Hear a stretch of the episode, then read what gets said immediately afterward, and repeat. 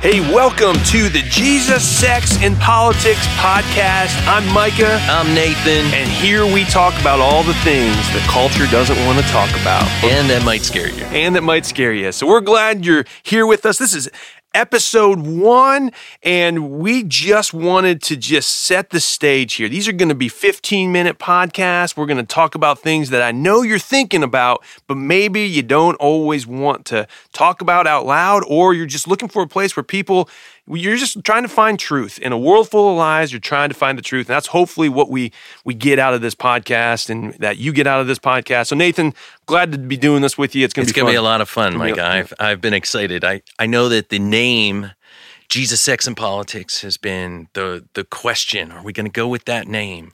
Um, why why is it that that is the name that we should pick? Well, there are a lot of good names, first of all, and we'll go into those uh, in a second that people threw out to us. Can we put this out on Facebook? Hey, what do you want this to be called? But but really, there's I think there's three main things in this in this culture right now: this cancel culture, the social outrage mob, the world in general doesn't want people to dive into, especially Christians, especially Christians. So if they can keep us from talking about Jesus, talking about sex and talking about politics, if we can just shut the mouth of the people speaking truth, well, guess what happens? Lies can take over and win. And so I think that's the heart in all of this is to say, we need to talk about this. Well, and it's where truth affects those, you know, especially where the truth of Jesus affects sex and politics, Yeah. right? If you never talk about it, then you bit you basically capitulate it to the culture. Yep. And you capitulate it to the people who are talking the loudest and the people that media covers. And the thing is is that what they're doing is they're just twisting everything. When you when you twist that that's the word for pervert. You you've perverted something. And so, you know, God makes something. He makes this awesome creation. He makes this awesome world. He tells us how he wants us to operate. And then people come by and go, well, did God really say? Yeah. And isn't that funny? He's been doing that. The devil's been playing that card since the Garden of Eden. Did God really say? Did God really say? It's one of the most dangerous questions Yeah. because it's um, like Jude kind of talks about this. He kind of says, Hey, this is where people go off. They start becoming wandering stars. They mm. start asking questions they shouldn't ask. I think a lot of times we think we're really smart because we ask certain questions. And at times we're really stupid because we ask certain questions. And one of the things is, is God really faithful to what he says? Is he really true to what he says? Does he really mean that? Of course, God doesn't really mean that. Yeah. You know, but And he then- actually does. And then you see in the Garden of Eden, after Adam and Eve fell, they they they took the fruit and they they were ashamed because of their nakedness. Their eyes were open to their nakedness. And then the Bible says that Jesus was walking in the cool of the day in the garden, right? And he and Adam and Eve hid. And then he he calls for them and they come out and he says, Why were you hiding? And they said, Well, because we were naked and we were ashamed. And and I think it's interesting. Jesus said, Who told you you were naked? I didn't tell you you were naked. Wh- who you been talking to? Who? What lies are you are you allowing to get into your mind? That wasn't coming from me. and and and who made nakedness a bad thing? Right. You know, exactly. not between a husband and wife. so does that mean like we can just you know? No, not right now. No, no. If you do that, I'm leaving the studio. Okay, well I'll keep my shirt on. I Uh, appreciate yeah, that. Okay, all right. Hey, so there were some really funny names too that we can we can talk about real quick here, like that people uh, you know were throwing out as ideas, just so you, just so you are aware that we kind of gave this uh, out to the the general population. Say, hey, throw out your names for this podcast. What do you want it to be called? And we had a we had a couple of good ones. Uh, we had one, uh, uh, profits and loss, oh, because you know the prophetic gifting here, right? That- uh, we had uh, kill the prophets was Kill another. the prophets. Well, explain that because uh, some of our listeners might not know why. Why even talk about the prophets when it comes to you and I? Yeah, well, because there's a gifting that we believe that the Lord has given uh, people, and and and one of those giftings is is the prophetic gifting, which really the prophetic really just means you hear the voice of the Lord. That's all it really means. It's like Lord speaks, you can hear it, you can discern it, and then you you speak it out to the to the world. And that and that can come from reading God's word and just hearing truth in the word, or Him, the Lord, actually speaking to you, and you just you saying, "Hey, we're gonna. This is what God has been saying." But interestingly enough, if you go back throughout Scripture, who are the ones that were always getting killed first? It's the prophets. It's it's the prophets. So I don't know if that's uh you know we want to tell you that, but uh, Well, I think that too, you know, whenever you're talking about the pro- prophetic gifting, um, people hear that word and they go, well, does that mean you're going to tell us all the things that are to come? Well, there's two types of ways that people prophesy, right? There's there's foretelling where you're going to tell them what's going to happen before it ever happens and then there's forthtelling where you're saying what God has said and that that we're not trying to you know say we know exactly what's going to happen we're saying that we know what God has said and a lot of prophets take things and they look at it as very black and white and both of us kind of see a lot of things pretty black and white Yeah, right. We had another good one. Uncanceled was someone uh, that was a good name that someone threw out there because of the cancel culture, right? Like we're, you know, people are getting canceled left and right just because they believe a certain way. Now- and we're ticked off and it. we're yeah, and I'm thinking, listen, I love being around people who disagree with me on a, a just a plethora of different topics because I think it's fun to to debate, to learn, yeah, sure. yeah, and say, hey, maybe I don't, maybe I haven't thought about it from your perspective, Right. But you can't even do that today because No. you get canceled the moment you throw your your your idea out there, your tr- your your belief out there, you get canceled. So how, how dumb it's so it's so stupid, so sad. You know, here in the United States, you know, and uh, we had another one that said uh, non-profits. Uh, that was they were trying to send us a message non-profits. Yep. So that was good. Uh, Culture Warriors was another name that someone threw out. Band. Uh, no offense uh, was an, was another. no offense yeah hey, no offense. hey we probably should tell you it's highly likely that you may be offended That's right. You, You know, know. but we're not trying to offend you. So no offense, unless truth offends you unless truth offends you. and then in which case we're we we will pray for you And when someone said skinny jean prophets, I don't wear skinny. neither jeans. do i i I, kind I have skinny legs. I don't. It's not skinny jeans. I tell people that they're, the they're skinnier than mine this is me virtue signaling That's funny. right now So, hey, let's dive into some of this, uh, some of the topics here today. Um, we're going to talk about pol- politics are moral issues, and we kind of want people as we go into this podcast from from here on out to see politics not as a bad thing, but to see it from a per- perspective of morality, you know, goodness. And our founders, we go back to, we'll go back to the Constitution and to the framers and the founders of this nation, and you're gonna see time and time again that they wanted a people that were morally upstanding in order to maintain this self-governing idea. You can't have bad people if this is gonna be a self-governing people, because bad people are gonna make bad self-governing decisions. But how do you have liberty if you're not self-governing? You know, Yeah. that's a great question. I, I I think that they're saying, hey, this system of government was only meant for a a people who followed God. yeah.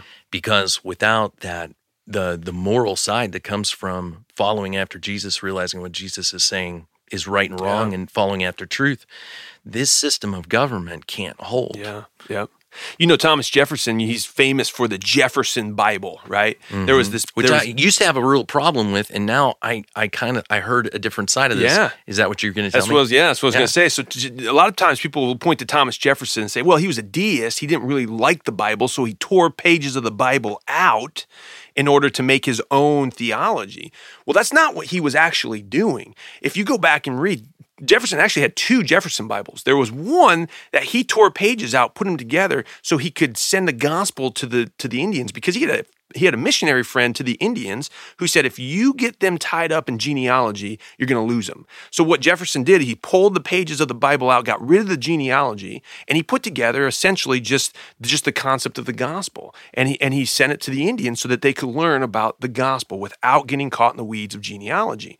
Well, the other Jefferson Bible, the one that we kind of know more about, is the one that he he actually he made it for his his kids. And he said, This is a more, if you want to live a morally upstanding life, here are all of the moral teachings of Jesus. So he got rid of all of the teachings about, you know, the the godship of God. And he just said, here are the moral teachings of God, of Jesus. So follow these and you're going to be a morally upstanding person. Well, in 19 the early 1900s, 1902, I believe it was, the Librarian of Congress at, at, at the time got wind that Jefferson had done this.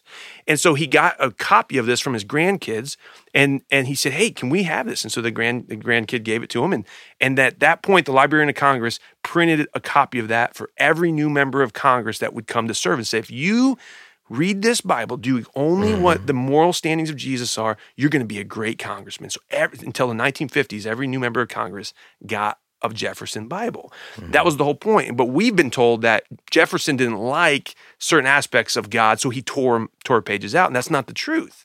And and so I think, Yeah. it, but it goes back to even Jefferson. You can question his faith, But even he knew that we needed morally upstanding people in order to maintain this free republic. Well, and how many times are the modern historians trying to focus on the few people that they think are actually not going to be very, very, um, you know, God honoring, God following, as far, as far as founding fathers, and they want to tell us that those are the main founding fathers when there's like 250 founding fathers Yeah. between those signed Declaration of Independence, those who wrote the Constitution Yeah. and ratified the Constitution, and and then they want to focus and they want to retell a story. So much of what's happening is history is being controlled by the people who uh, who are in power, but they're telling it a different way. And we all know you can see the same thing happen, but you have two different people that spin it in, in a certain way, and and you have to rightly divide Yeah. what was the truth. Yeah.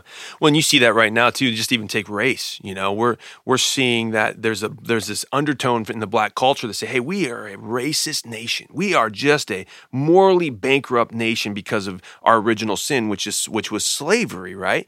Well, then why did Frederick Douglass?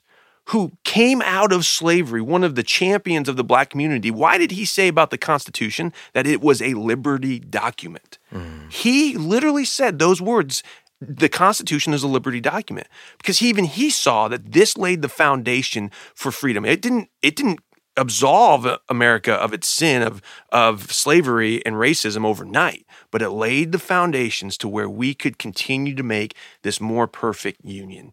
And that's what I think Booker T. Washington knew, mm-hmm. Frederick Douglass knew, Martin Luther King Jr. knew. It's like, hey, we're not perfect, but man, this is the place. If there's ever a nation on earth that could really stand for liberty for all people, regardless of mm-hmm. race and creed and, and religion, regardless of all, it's the United States. But that all goes back to the moral principles of Judeo Christian faith. which which used to be that you couldn't read Shakespeare apart from understanding Greek mythology and scripture. Mm-hmm. Scripture was always something an educated person understood. But we've gone to a point where the average person just doesn't know scripture at all. Yeah. We are a biblically illiterate society. And as a result, we- we- we've, we've lost our way. Yeah, You know, yeah. the vast majority, they've lost their way. You can track that back however you want to, whether you want to go back to 1962 when they took prayer out of schools, whatever you want to do. But I'm just telling you, when we've neglected the word of God, we and and that's what a lot of this podcast is going to be about. Our we believe both of us that the Bible is the inerrant word of God. It's right, we're wrong. We need to change our mind, agree with the scriptures because God had a, a point to it all. Yeah. And and obviously the point to it all is Jesus. He's the he's the focus of it. But also the when when you're walking in truth, God wants you to be able to walk in a joy and in a liberty and in in in a goodness that is eh, fun to live, rewarding to live. Yeah. And life was not, you know, it was not designed to be terrible. It was to, to, to delight in God and to know Him and enjoy Him. and to be free. I think that's the thing too that we're just push pushing in this podcast. Hey, freedom and liberty is worth defending. Freedom and liberty is worth offending people over. I mean, if it means for the sake of freedom that we've got to get out there and be bold as a people, then we need to do it. And you think about that, the Garden of Eden, we we started the podcast talking about that, but think about this beautiful gift that probably second the second most beautiful gift the Lord ever gave us, second to salvation and his son and who he is. He gave us this thing called free will. And he knew how dangerous that was going to be. He knew that there were going to be millions, billions of people that turned and and walked away from from his goodness and hurt themselves because of their liberty and freedom. However, he still did it. He still gave us that. Because without free will, Micah, there is no, you can't have even the concept of love. Yeah. I- a- apart from choice. You have to be able to choose to love somebody. You don't love somebody because they make you love them. Mm-hmm. You love them because you choose to love them. So, in God giving us that, He gave us the ability to have the, the most beautiful things in the world. But it comes with a big price. Yeah, it really does. Well, this was fun. It was fun. I said 15 minutes goes by fast, It but sure does. it- hey, we're glad you joined us on this first episode, Jesus, Sex, and Politics. Again, I'm Micah, I'm Nathan. and we talk about all the things that culture doesn't want to talk about And here. And scares. And scares. hey, we'll see you next time.